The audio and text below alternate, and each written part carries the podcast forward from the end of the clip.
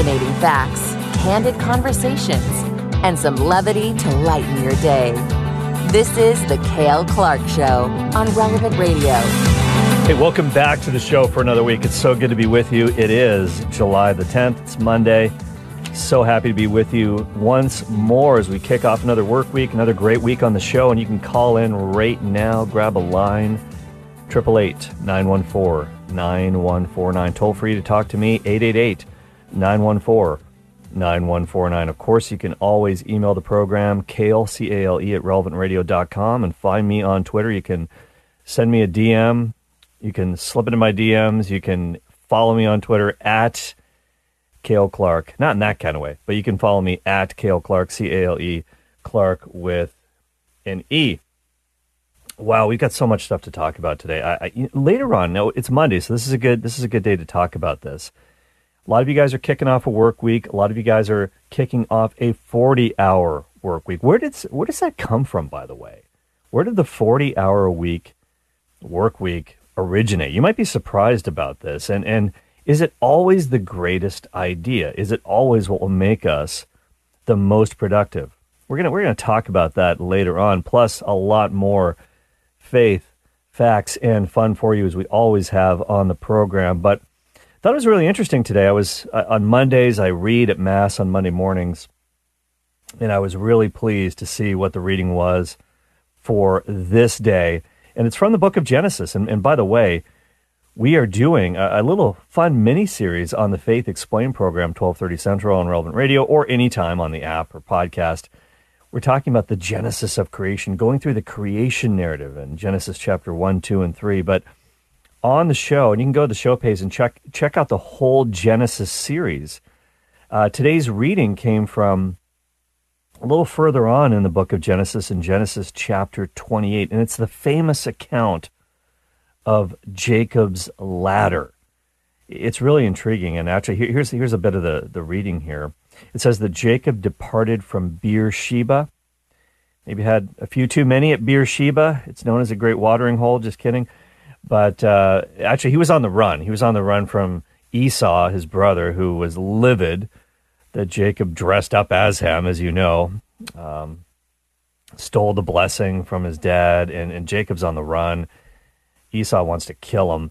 And so he's going towards this place called Haran. And it says, when he came upon a certain shrine, as the sun had already set, he stopped there for the night. Taking one of the stones at the shrine, he put it under his head and lay down to sleep at that spot. Not a very comfortable pillow. You've got a stone for your pillow there. Then, it says, he had a dream.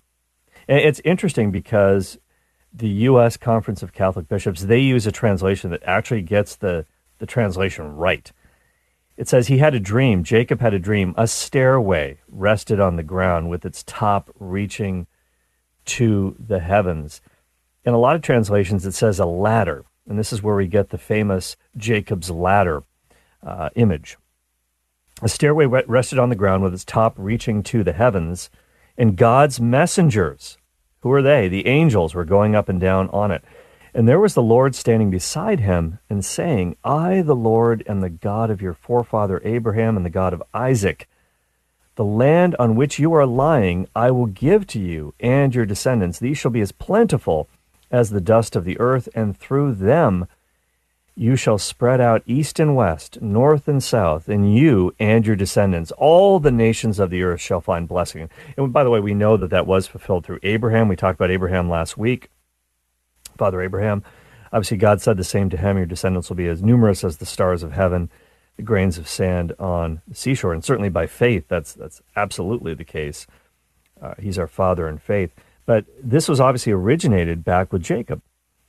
And God said to him, know that I am with you. I will protect you wherever you go and bring you back to this land. I will never leave you until I have done what I promised you. When Jacob awoke from his sleep, he exclaimed, truly the Lord is in this spot, although I did not know it. I did not know it.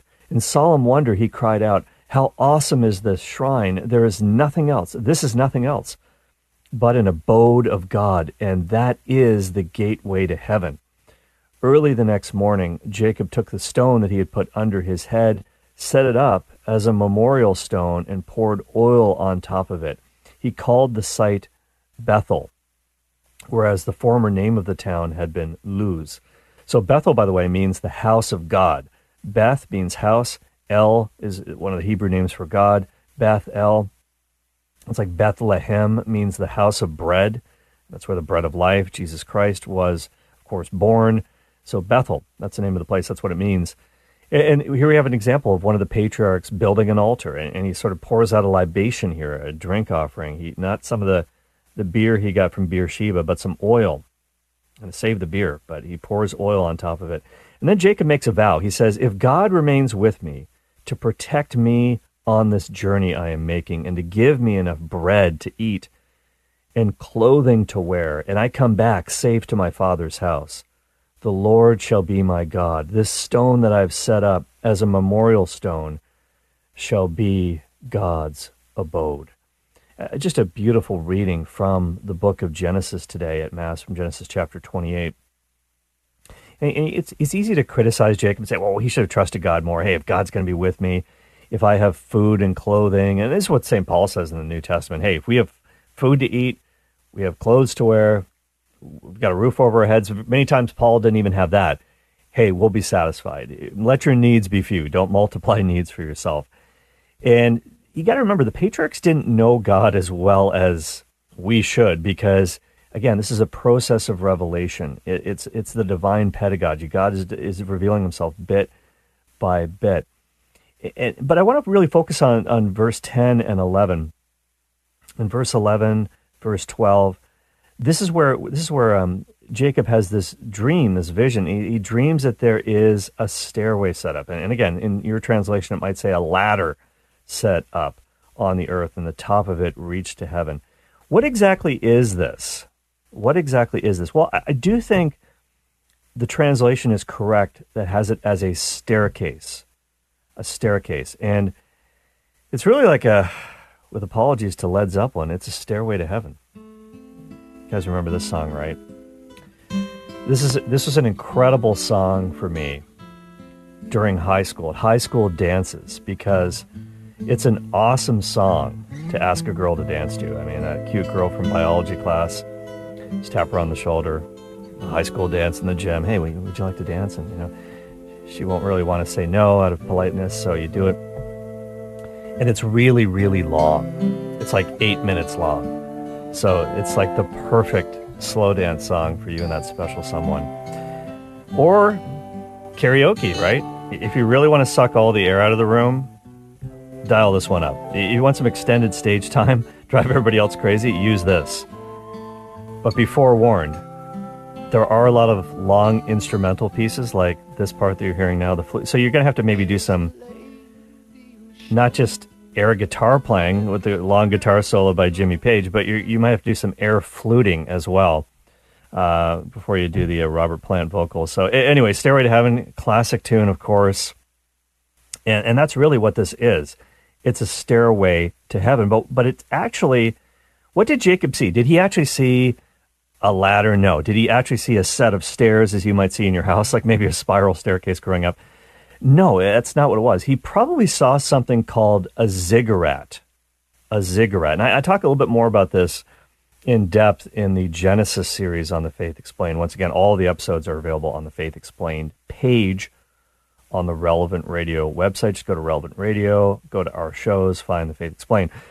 But suffice to say that a ziggurat, hey, pass me a ziggurat, it's a temple that has an outer staircase. Maybe you've seen these if you've been to Egypt. I saw one of these for real in Egypt. Just like the pyramids, there are these ancient ziggurats. Abraham, Father Abraham, when God called him, he was basically in modern-day Iraq. And they in that country, there is this ancient ziggurat. And it's kind of this triangular sort of, it looks almost like a piece of Lego, if this makes any sense. I don't know what the shape would be called, but it's got a staircase on the outside. And the staircase goes to the top of the structure. And really what this is, it's a pagan temple. These were pagan temples that were all over the place in the ancient world. So what's the staircase for? You went up the staircase to meet with the God at the top, and sort of on the flight deck, if you will. So you go up to the very, very top, you go to the rooftop balcony, the penthouse, and that's where the deity was supposed to come down and meet with the priest or whoever. So this was very, very common in the ancient world. So people used to think that at the top of this temple, this ziggurat, there was a portal that would open up between heaven and earth. The divine being would descend to meet with humans. By the way, when they were building the Tower of Babel back in Genesis chapter 11, you see paintings of them building the Tower of Babel, and it kind of looks like the Leaning Tower of Pisa. It's that kind of temple. It's like a building. No, that's not really what it looked like. In all likelihood, it was a ziggurat with this outer staircase on the outside. So, with apologies to Led Zeppelin, Jacob's ladder is, in all likelihood, a stairway to heaven. He probably saw a ziggurat temple in his vision. So, that's what that's all about. You're listening to The Kale Clark Show on Relevant Radio, 888-914-9149. Well, how does this relate to the New Testament? It's actually really intriguing because Jesus picks up on this. And this is one of the places where you see how funny Jesus really, really was. He got a great sense of humor. So in John chapter 1, this is a great chapter because Jesus is gathering his apostles. He's kind of gathering his crew. And when he meets Nathanael, this is what he says when he finds Nathanael. When Nathanael finds him. And this is in John chapter 1, verse 47 and following. It says, Jesus saw Nathanael coming to him and said, "Here is a true Israelite in whom there is nothing false." Nathanael said to him, "How do you know me?" Jesus answered him.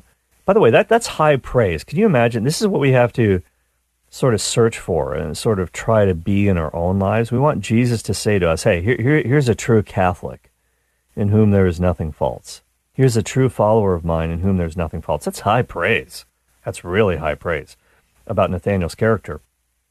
And Nathanael says to him, "How do you know me?" Jesus answers him, "Before Philip called you, when you were under the fig tree, I saw you." And Nathanael answered him, "Rabbi, you are the Son of God. You are the King of Israel." Jesus answered him, "Because I said to you, I saw you under the fig tree, do you believe? You shall see greater things than these." So what's the deal with this fig tree, by the way? Apparently it was very common in ancient Israel for the rabbis, and maybe some other people too, to have a fig tree in their yard. And not just for the figs, not just for the fruit, but for the fruits of their study, because what they would do is they would, in the heat of the day, they would sit under the fig tree for study. They would reflect with the scriptures and just try to talk to God. And in all likelihood, whether this was happening like right before Nathanael met Jesus, or whether when Philip called him, that's where he was, or maybe this was some other really seminal moment that happened, a moment that he was having with God under this fig tree. Maybe he was searching the scriptures. Maybe he was looking for the coming Messiah, and he was having this conversation with God, and now his prayer is dramatically answered. Here he is. And it's interesting, as soon as Jesus says this to him, he knows what he's talking about. Maybe his mind flashes back to this moment. How did he know I was there? Whatever it was a very meaningful moment for Nathanael, and he's just blown away by this. He instantly makes this act of faith. "Rabbi, you are the Son of God. You are the King of Israel." And Jesus answers him, "Because I said to you, I saw you under the fig tree. Do you believe? You shall see greater things than these." And he said to him, "Truly, truly." That's, you know, he really means business when he says, "Truly, truly, amen, amen.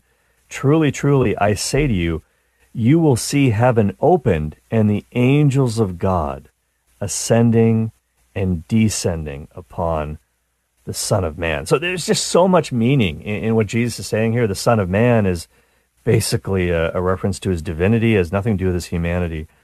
That's from Daniel chapter 7.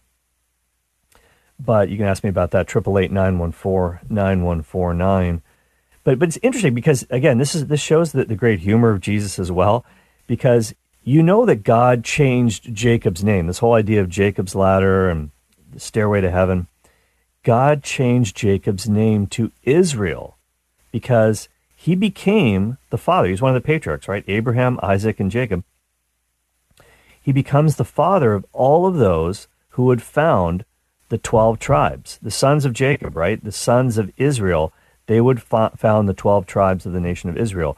And as you know, Jacob was known as a bit of a liar, if you will, a deceiver. That's really what his name means, Jacob the liar, because he tricked his brother Esau, and he tricked his father Isaac into giving him Esau's inheritance, the patriarchal blessing. So this is what's funny about how Jesus calls him. He calls Nathanael a true Israelite in whom there is nothing false. So what he's basically saying is, here is a true Israelite in whom there is no Jacob, in whom there is no lie. He's not a liar, right? Like, so it's just a great pun by Jesus. Israel, of course, became Jacob's name. Here's a true Israelite in whom there is no Jacob. All right, very, very good, very clever. So, but Nathanael, just as Jacob was, he was a trickster. Jacob was a total trickster. He was not above using deceit to further his own ends, but not the case with Nathanael. He's completely without guile. So when Jesus says to Nathanael, "You will see heaven opened and the angels of God ascending and descending upon the Son of Man," what's he saying? He's again referring to what happened with Jacob in this incident that we saw from Genesis 28. But Jesus is Jacob's ladder. Jesus is that way to get. He is the way. He's the way, the truth, and the life, right? Remember John 14:6. That's a great way to explain it. Jesus says, "I am the way, the truth, and the life, and no one comes to the Father except through me." So he is that stairway to heaven. He is that bridge to heaven. And so when the eternal God united himself with a human nature, he sort of was building a stairway to heaven for us through the incarnate Jesus. This is incredible to think about. And that's really a large part of what this really means and what it's all about. So remember when Jesus said also in John chapter 12, "When I am lifted up from the earth, I will draw all people to myself." Well, when was he lifted up from the earth? On the cross, right? So again, the cross is kind of also that stairway to heaven, as it were. And I just love what it says about Nathanael, because Nathanael was a bit of a joker too, like Jacob. He said, "Can anything good come out of Nazareth?" Come on, when Philip was saying, "Hey, you got to meet this guy Jesus. We think he's the Messiah." He's like, "I highly doubt it." So he's kind of sarcastic. He had a sense of humor too, but he wasn't deceitful. He wasn't the old Jacob, and that's why Jesus said, "Behold, an Israelite in whom there is no Jacob." And so when Jacob was running away from Esau, this vision of the stairway to heaven happened in his first night away from home. And I think Jacob probably felt at that time that God had maybe lost sight of him. He'd messed up to the point where he couldn't be redeemed. It was all over for him. But God really reminded him that, "I'm going to be with you." And this is one of the many, many times in Scripture where God says, "I will be with you." And he has to learn how to trust him. And Jacob needed that vision because he needed to see what was actually the reality, the ultimate reality around him, which he couldn't see that with his natural eyesight. I mean, but it was as real as the rock that he was laying his head on, that God was there. He just couldn't see it with his human eyes. And the same was true with Jesus, because people could not see with their natural eyes that God himself was with them. It takes faith, right? It takes trust, because the divinity was hidden, right, by his humanity. And it takes even more faith to believe in the Eucharist, because the divinity and the humanity is not visible to the naked eye, to our human senses. And so this is really what we have to have. We have to have that kind of faith, that God is with us, no matter what we might be going through and whatever predicament we might be in. We might have think we've blown it, like Jacob, and it's all over for us. No, he is with us, and he has a plan for us. And he's going to be able to get us to where he wants us to be. And I just love that. So I just thought I'd share that with you. That's what the Stairway to Heaven is all about. We got to take a little break here on the Kale Clark Show on this Monday. So happy to be with you as we kick off another week. Where exactly did the 40-hour work week come from? Anyways, I'm going to share this with you. But is it really a good thing? We'll be right back. 888-914-9149. Talk to you soon.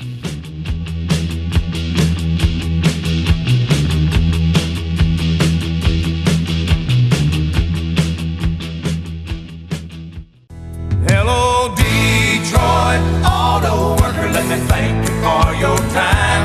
You work a 40-hour week for a living. Just to send it on down the line. The great Alabama, one of the best country bands of all time. That's from their 1985 album, 40-hour week. The second track released, obviously title track. And we got to thank all the workers in America for all they do, all the hard work they put in. It's a great tune. I have fond memories of listening to that in the car with my dad, big country music fan. And yeah, so I want to talk about this idea of the 40-hour week, the 40-hour work week. Where does it come from? Where is it headed? And is it ideal? Well, it kind of depends.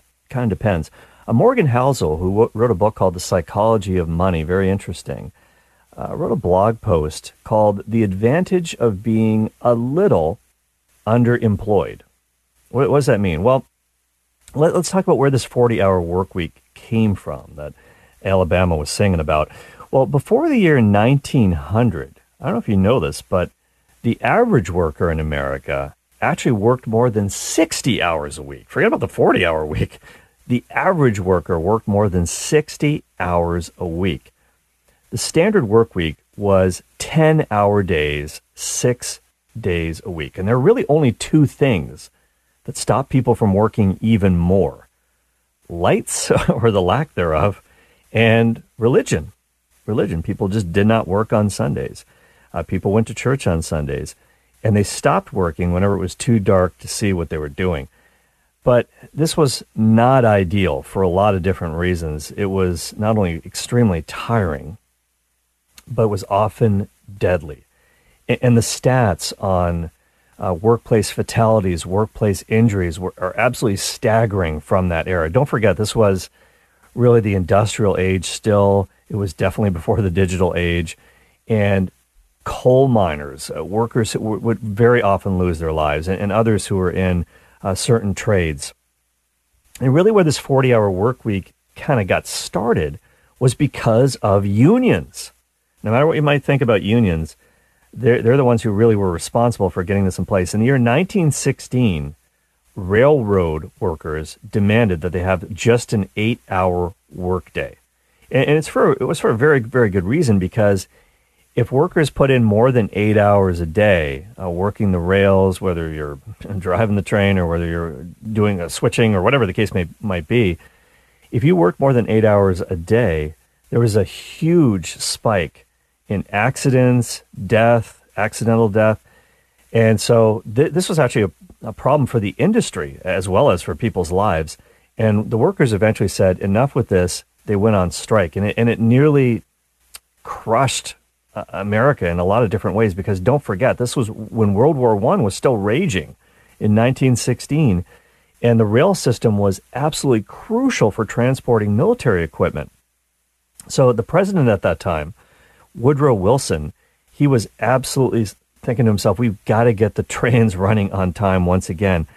So he went to Congress and he asked them to put an 8-hour workday for railroad workers into law. And this is what he said back in 1916 to a joint session of Congress, President Woodrow Wilson. He said, quote, "I have come to you to seek your assistance in dealing with a very grave situation which has arisen out of the demand of the employees of the railroads engaged in freight train service, that they be granted an 8-hour working day. I turn to you, deeming it clearly our duty as public servants to leave nothing undone that we can do to safeguard the interests of the nation." End of quote. So that was Woodrow Wilson's appeal to Congress, and it worked. And they passed something that was called the Adamson Act. And so they had an 8-hour workday, the railroad workers. And after that, if they did work more, they had to be paid overtime. So that's how it got started with rail workers. And how did it become so widespread to everybody else? Well, 20 years after this, FDR, Roosevelt, he brought in something called the New Deal. Not the Green New Deal everybody's talking about now. I don't want to get into that, but the original New Deal. And this was all about more rights for workers. And so basically the New Deal, according to Housel, Morgan Housel, they kind of used the Adamson Act for railway workers as a template. Because, hey, why should one industry be favored over another? So, okay, so they got it passed. The 8-hour, 5-day work week, the 40-hour work week, that became standard for all industries in America. So that's how it happened. But here we are now. Well, now it's, more than 80 years after that. And does that really work for everybody? Does it make everybody productive? Because don't forget, this was originally for a specific subset of workers, railroad workers. Does it work for knowledge workers? A lot of you out there listening right now are in the knowledge work industry, doing what are called quote-unquote white-collar jobs, whatever it may be. And it's often not questioned that, yeah, you still got to do a 40-hour work week, 8 hours a day. Does that actually make sense? Does that make sense? Because now that we live in this post-industrial age, huge change in the number of careers that, as Housel says, Morgan Housel, he says that we've gone from physically exhausting work to mentally exhausting work. And you know this, that you can actually feel physically exhausted if you're working in sort of knowledge work. And by the way, this doesn't mean it's better than any other kinds of work. If you are a steel mill worker, if you are driving a transport truck, God bless you, because again, the best job is the one that's done with the most love of God. That's what we know through our faith, that the one that glorifies God, where you offer it to God, and you try to sanctify yourself in your work, sanctify your work, sanctify other people through it, that's the best job. That's the best job. And so everybody's got an equal shot at this, no matter what we do. And every job is needed. Every job is absolutely valuable. But you know that if you work in knowledge work, you can come home absolutely zonked physically and mentally, because the mental strain works itself out in the body. It's true, as one recent book says, it's kind of about something else, but the body keeps the score. It really does. And so it's Housel says that we've gone from doing stuff with our arms to doing stuff with our heads in a lot of professions, Now, here's the thing though. When railroad workers were exhausted to the point that accidents were happening, everybody could see that. And we still see this in certain professions now. In fact, if you've been the victim, as I've been, of a canceled flight recently, you know that with all the summer travel that's going on, there are laws in place. If you're piloting a plane, or if you're part of the airline crew or the grounds crew, you can only work so many hours a day, because if you do work more than that, it's super dangerous for everybody. So there's limits. So some flights, they can't get a crew because there's just not enough pilots to go around, so they cancel the flight. So these things are visible. The railroad workers were visible. The crashes were visible. So action was taken to fix the problem. But if you're working in a knowledge industry, if you're, a stockbroker, if you're an office worker, if you're a teacher, whatever you might be doing, it's not that easy to see when you are beyond your limits. So you're very often working a schedule that winds up being a little bit counterproductive, because you don't maximize your productivity. So here's what Housel says. This is an interesting part of the article. He says, quote, "Every single person I've ever worked with comes back from vacation saying some variation of the same thing." And a lot of you guys are on vacation right now as you're listening to the Kale Clark Show on Relevant Radio. You might be on the road right now. I'm glad that you're with me. 888-914-9149. If you're on the line, please stay there. Please stay on hold. We'll get to you as soon as we can. But if you want to call in, 888, it's toll-free, 914-9149. We'd love to hear your take on this. So Morgan Housel says every single person he's ever worked with comes back from their vacation saying the same thing, maybe in a bunch of different ways, but it's essentially the same message. They'll say stuff like, "Hey, now that I've had some time to think, I finally realized X," whatever that is. Or, "With a few days to clear my mind, I figured out something. While I was away, I had this awesome idea while I was on vacation. Let me tell you about it." So what's the point of this? The irony is, as he says, people can get some of their most important work done outside of work. Because why? Because they're free to think and they're free to ponder stuff. And you kind of need that. You kind of need to disconnect from the normal daily grind at the desk in order to figure out some stuff. And the problem with the traditional 9-to-5 work schedule, 40 hours a week, is that very often you don't have that kind of time. You can't accommodate that kind of time to figure all this stuff out. So it's this idea, and I've heard this said, and I've read about this in a lot of different contexts and a lot of different ways, this sort of need for blank space or white space in your day to think. Some people even make a habit of this as part of their everyday work. Bill Gates, and I don't want to get into Bill Gates. Everybody's got opinions about Bill Gates and what he's all about and what he's really doing. But we do know this. One thing that he used to do when he was building Microsoft was, you probably heard about this, Bill Gates used to have what he called think weeks. He would take an entire week. Now, yeah, he had the means to do it. He's the guy. He's the CEO. He can call the shots. So he would take, every year, he would take a week off. But wasn't really off. He was working, but he was just doing different stuff. And he would go to a cabin in the woods, and he would have what he called think weeks, where he would read important stuff, read stuff, he would think, and he would plan, and he would figure out stuff for the future.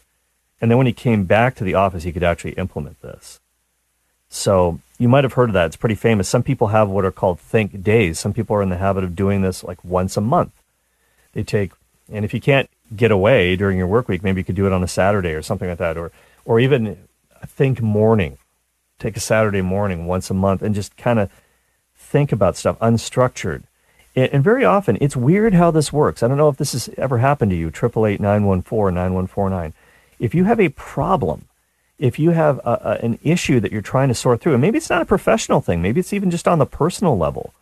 You've got a situation that you're dealing with. Maybe it's a family situation or a relationship problem or whatever the case may be. And the answer comes to you when you're not actually thinking about it, when you're not actually dealing with the problem. Maybe you're out for a walk with the dog in the woods, or maybe you're, I don't know. I met a guy a couple weeks ago who surfs. You know, he's in tip-top shape, and he goes surfing in California all the time. Well, maybe while he's surfing, maybe he figured out something. Maybe the wave hit him in the head, and then he realized he could figure out something in his business. I don't know, but sometimes this happens, that if you have some time in your schedule where your mind can wander and where you can be a little bit curious, that can actually be the place where you do some of your best work. It might seem like you're not working, but it's where you figure out some of your biggest problems related to work. So Morgan Housel says, now this is not really normally going to fly with your boss, because if you tell your boss, hey, listen, well, you could start off by telling him, hey, I found a trick. I found an idea that's going to make me more creative and productive at work. Oh, he'll say, that's fantastic. I want you to be more productive, Smith. You know, what are you waiting for? Well, here's what I want to do. I actually want to take a 90-minute walk in the middle of the day. Get out of here. No, you got to be at your desk, man. So that's really not going to fly. But at the end of the day, as Morgan Housel says, the problem is there are all these people who have thought jobs. They're in the knowledge worker industry. They have thought jobs without any time to actually think. And so there's a piece that ran a few years ago in the New York Times about George Shultz. I don't know if you remember him. He was the Secretary of State under Ronald Reagan, and he would do this. He would... Imagine how busy this guy was. Super, super important job. This is in the middle of the Cold War, you know. So George Shultz, Secretary of State, he would actually carve out an hour. He could only do an hour. He could only do an hour every week. This hour of solitude. He would kind of go into his fortress of solitude, if you will. He'd say, look, listen. He'd say to his admin assistant, no one can interrupt me except for two people. I only want two phone calls ever to come through while I'm doing this hour. Number one, my wife. Number two, the president, President Reagan. Otherwise, do not interrupt me for any reason. So what he did during that hour, he thought about things at a higher level, the 40,000-foot level, if you will. He thought about the strategy of his job, geopolitical stuff, big picture stuff. Because if he didn't do that, he would be constantly pulled into the problem of the moment, the pressing issue of the time. There's always something, and he can never get to that big picture game plan. And so the only way you can really do awesome work, no matter what your job is, if you're in the knowledge work, is to figure out the bigger picture, the larger question. So if you're spending all your time at the worm's eye level, or the worm's eye view, you're dealing with issues on the ground, then you're never going to get the bird's eye view that you need. You need both, by the way. Obviously, you can't just like punt on pressing issues, but if you don't take that time, it's not going to happen. It's not going to happen. If you have a strategic job, if you have a job where you have to be creative, or if you're involved in working with people and you've got issues, you've got to make decisions. It's not, if you're not working in a widget factory, and there's nothing wrong with that. Again, we need people to make widgets. You know, we need that. That can be glorifying to God. But if that's not your profession, then you need this time. And even everybody kind of needs this time in their own life, even outside of work. And so it's just strange how that happens. That big picture thinking and a big sort of aha moment often comes when you are sort of in this focused zone, uninterrupted. Maybe you're on a walk, or you're on the beach, or you're riding your bike, or whatever. Steve Jobs used to do this all the time. I've talked about this. Morgan Housel talks about this too. Most of his big meetings that he had with people, like serious conversations, serious issues, he'd say to somebody, "Hey, let's go for a walk," and they'd go for a long walk, and they'd talk that way. Charlie Munger, you probably know who he is. He's Warren Buffett's business partner, the Oracle of Omaha, Warren Buffett, right? Berkshire Hathaway. Well, it's Buffett, but there's also Charlie Munger, who is his partner. And somebody once asked him, "Hey, what is Buffett's secret?" And Charlie Munger said, quote, "I would say half of all the time Buffett spends is sitting on his butt." Well, he said something else, but sitting on his butt and reading. He has a lot of time to think, And because he has that time to think, he can do these like wildly creative things, and he can see things that maybe nobody else sees. So there's this guy named Amos Tversky, who worked with the Nobel-winning psychologist Daniel Kahneman. He said, "The secret to doing good research is always to be a little underemployed.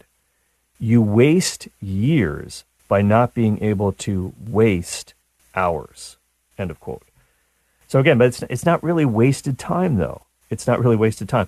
So this idea that if you don't have some sort of margin in your schedule in which you can think about some of these issues, you may not ever figure some of these things out. You might be spinning your wheels like a hamster again and again and again without ever having problem solved. So how can you do this? Well, if you can't get away from the desk, the 9 to 5, you might be able to take a couple hours in the morning, maybe getting up earlier, a little bit earlier. It's a cheat code. And think about, just spend some time thinking about, maybe over a cup of coffee, a big issue that you're dealing with, or try to go for a walk at lunchtime, maybe on your break, or if you can manage it, maybe in the summertime, knock out a little bit early and spend the rest of your workday just getting by yourself and thinking about strategy. So the problem is a lot of these jobs, they don't ever stop. They don't stop. And if you don't do this, you're actually going to be less efficient in your actual workday. Here's what Housel says. He says, quote, "There's never going to be an Adamson Act for knowledge workers who need time to think. It's up to you to figure it out. The first step is realizing that taking time in the middle of your day to do stuff that doesn't look like work is the most important part of your workday." End of quote. Yeah, maybe it doesn't look like work, but it is work. And it might be your most important work. You're listening to The Kale Clark Show on Relevant Radio. I'd love to hear your take on this, 888-914-9149. And we'll be right back after this short break.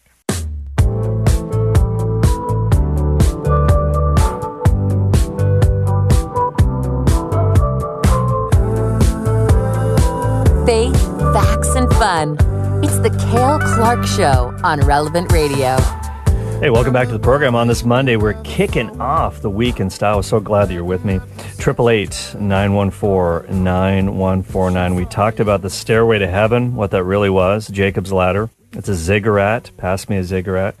That was fun. We also talked about, just in the last segment, if you missed it, definitely grab the podcast after the show. It'll be up a few minutes after the show. Brooke Taylor's sitting in for Timry on trending tonight. So about halfway through her show, you should be, as you're listening to that, you should be able to download the, you can multitask and download the podcast for the Kale Clark Show. We talked about how the 40-hour work week, which many of you have just started or just getting out from, is something that was created really for industrial age work. And does it really work with knowledge work? And you kind of need to get your head out of the workspace sometimes to solve some pretty big problems, look at some high-level thinking, and do maybe your best work. I really want to hear what you guys had to think, and what your thoughts are on that. 888-914-9149. Let's go to the phones right now. Let's go to Maria in Tempe, Arizona. Hi, Maria. Kale, how are you? Doing great. Thanks for being so patient. You've been on hold for a while, so I'm glad you stuck with me. Yes, absolutely. I just wanted to comment about the 40-hour work week. Mm. I am an aspiring teacher here in Arizona, and I completely agree with the 4-day work week. Mm. And there's a few school districts here in Arizona that are on the Monday through Thursday work week. And there was also a segment on CNN about the benefits of a 4-hour work week. And the benefits are less stress, more social time with family, friends, mm-hmm. your church, your organizations. And the data also showed that it actually makes the Monday better, whether the kids are going back to school or you're going back to work. So I don't know if that's monetarily, psychologically, emotionally, you know, that the 4-day work week was so much beneficial to family and just life, work, balancing everything. And I'm all for it in a school district. So I just wanted to comment on that. Well, first of all, congratulations to you, and I think it's a very noble thing to do. I'm glad you're going into the teaching profession. That's awesome. We need more great teachers like you in America, and I'm sure you'll be great at it. And yeah, this idea of the 4-day work week, that is a pretty big deal. And I don't know if you remember this. I don't know if you've ever read this. I haven't read it, but there's a very famous book by this guy named Tim Ferriss that was called The 4-Hour Work Week. Wow, that sounds pretty good to a lot of people. Is this really plausible? I don't know, but certainly the 4-day work week is something that has been tried in a lot of different places. And obviously with the pandemic, too, there's been a lot of experimentation on not only people working from home, and we talked about this a lot during the pandemic on the Kale Clark Show, how working from home, you actually wind up working way more in most cases than you normally would. Now, some people are slackers who are just going to be playing video games all day, of course, but for most people, you're working way more from home than you actually would in the office because it never ends. There is no separation between work and home. But this idea of the 4-day work week has been tried. A lot of different hybrid type work schedule environments have been set up. And yeah, there have been some studies that have been pretty positive about this because people just feel like they're living more balanced lives and they feel like they just have the time to get everything kind of aligned. And I think it's definitely something where the data keeps rolling in on this, and it seems to be all positive, everything that I've read. I haven't read anything negative about the 4-day work week. And there's something called, I've talked about this before on the show too, there's something called Parkinson's Law. And this is a real thing, and maybe you've experienced this. Parkinson's Law is, it basically says this, that work expands to fill whatever time you've allotted to it. So, for example, if you've got a task to do and you give yourself 10 hours to do it, it's going to take you the whole 10 hours. But if you only give yourself 7 hours to do it, you're going to somehow find a way to get it done in that time frame. So work expands to fill the time that you give to it. And so sometimes I think maybe that's what's going on, too, with these 4-day work weeks, that people are just getting more done in a shorter period of time because they're cutting out some of the fat, as it were, and they're just making it fit, and they're able to do other things. I don't know. Interesting stuff. And thanks for that call, Maria in Tempe, Arizona. You can call in too, 888-914-9149. If you want to call in, you got a good chance of getting through. There's a couple phone lines open right now, 888-914-9149. Let's go to our old friend Paul in Youngstown, Ohio. Hi, Paul. Hi, Kale. I don't know about 40 hours, whether that's good or bad, but in the plant where I work, sometimes people work up to 60 hours. And I just think the second shift people that work 3 to 11 p.m. have it over the day shift, because I work days. I get up at 4:30 in the morning, and it takes up my whole day until I get back and listen to your show. And I've heard reports that second shift workers have better organized lives. They can think more clearly. I've even heard they have higher IQs. Interesting. And they do generally earn a little bit more money as an incentive for working the second shift, and they generally have less supervision and do less work. So if that's not smarter, what is? Well, Paul, I'm glad you're on the first shift, because then you can listen to the show, and I do thank you for listening to the show and being such a faithful listener and caller. And it's interesting, I actually have done that before. I used to work in a hotel, and I had that sort of second shift, if you will, 3 to 11 shift, and I actually enjoyed it. I was younger back then, and very often, you know, all those guys that I worked with, we'd all go out after work.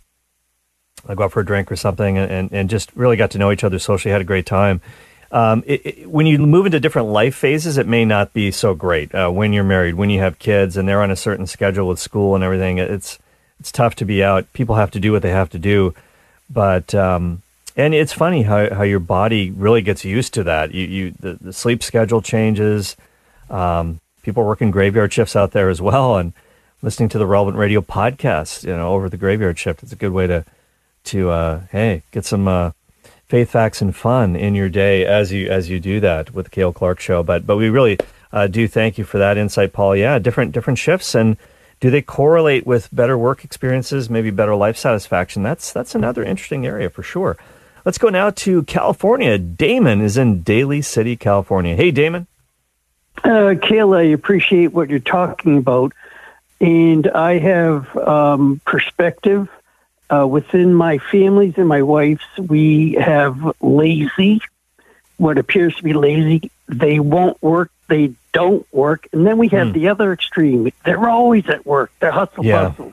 Interesting. And looking back in life, I appreciate St. Benedict's, which is tomorrow, which is Ora et labora. Put Christ in the work. So whether you're washing the dishes, put Mother Teresa in as your program, and Father Rocky, I think, reminded us that yesterday was Rose Hawthorne's feast day, Nathaniel Hawthorne's daughter, and I wonder if his dad, Nathaniel Hawthorne, the 18th century writer, ever pointed to his daughter and said, "Rose, you're lazy, hustle, bustle, get to work."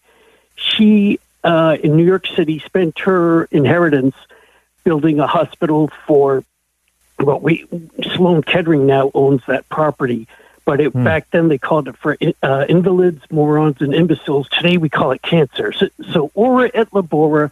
Whatever you do, 40 hours, 4 hours, 104, keep that universal apostolic succession within your heart and hands and voices. How about that, Carl? Kale? Hey, I love it. I love it. And call me Carl, call me Kale. I've been called much worse, trust me. But hey, Damon, thank you for that call. I really appreciate that. And yeah, this idea of St. Benedict, Ora et labora, work and prayer, prayer and work, that's a great rhythm to life. And I remember reading, and maybe this is a book that you could look up too. It's by this guy named Brother Lawrence. It's a classic written hundreds of years ago, and it's called The Practice of the Presence of God. It's an amazing book, and I read it when I was doing theological studies. And basically, this monk named Brother Lawrence, he got to a point, and his job was to peel the potatoes in the kitchen.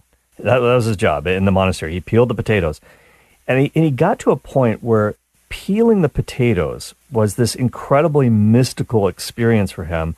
He said, even more than, it's not better than Mass, but he felt like he was in the cathedral worshiping God when he was peeling potatoes, because interiorly, that's what he was doing. He was offering his work to God. He was finding God in the middle of his work, and it was incredibly meaningful for him. And so just finding that hidden meaning in the ordinary every day, that's what's so crucial. And I'm not surprised to hear Father Rocky talking about things like that, because, of course, you know, as a priest of Opus Dei, St. Josemaria used to talk about that all the time, the founder of Opus Dei. If we don't find God in the ordinary, in the everyday, we're never going to find him at all.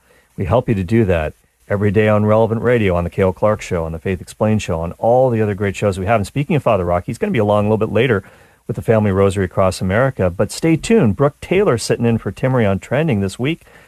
And she's got an incredible guest, a couple of amazing guests. You will not want to miss this. Joseph Pierce, talk about conversion stories. My goodness. He went from prison to being a poet laureate, if you will. He's a great guy, amazing guest.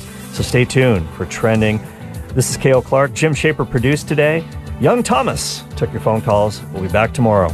Take it away, Michaela. Thank you for listening to my daddy.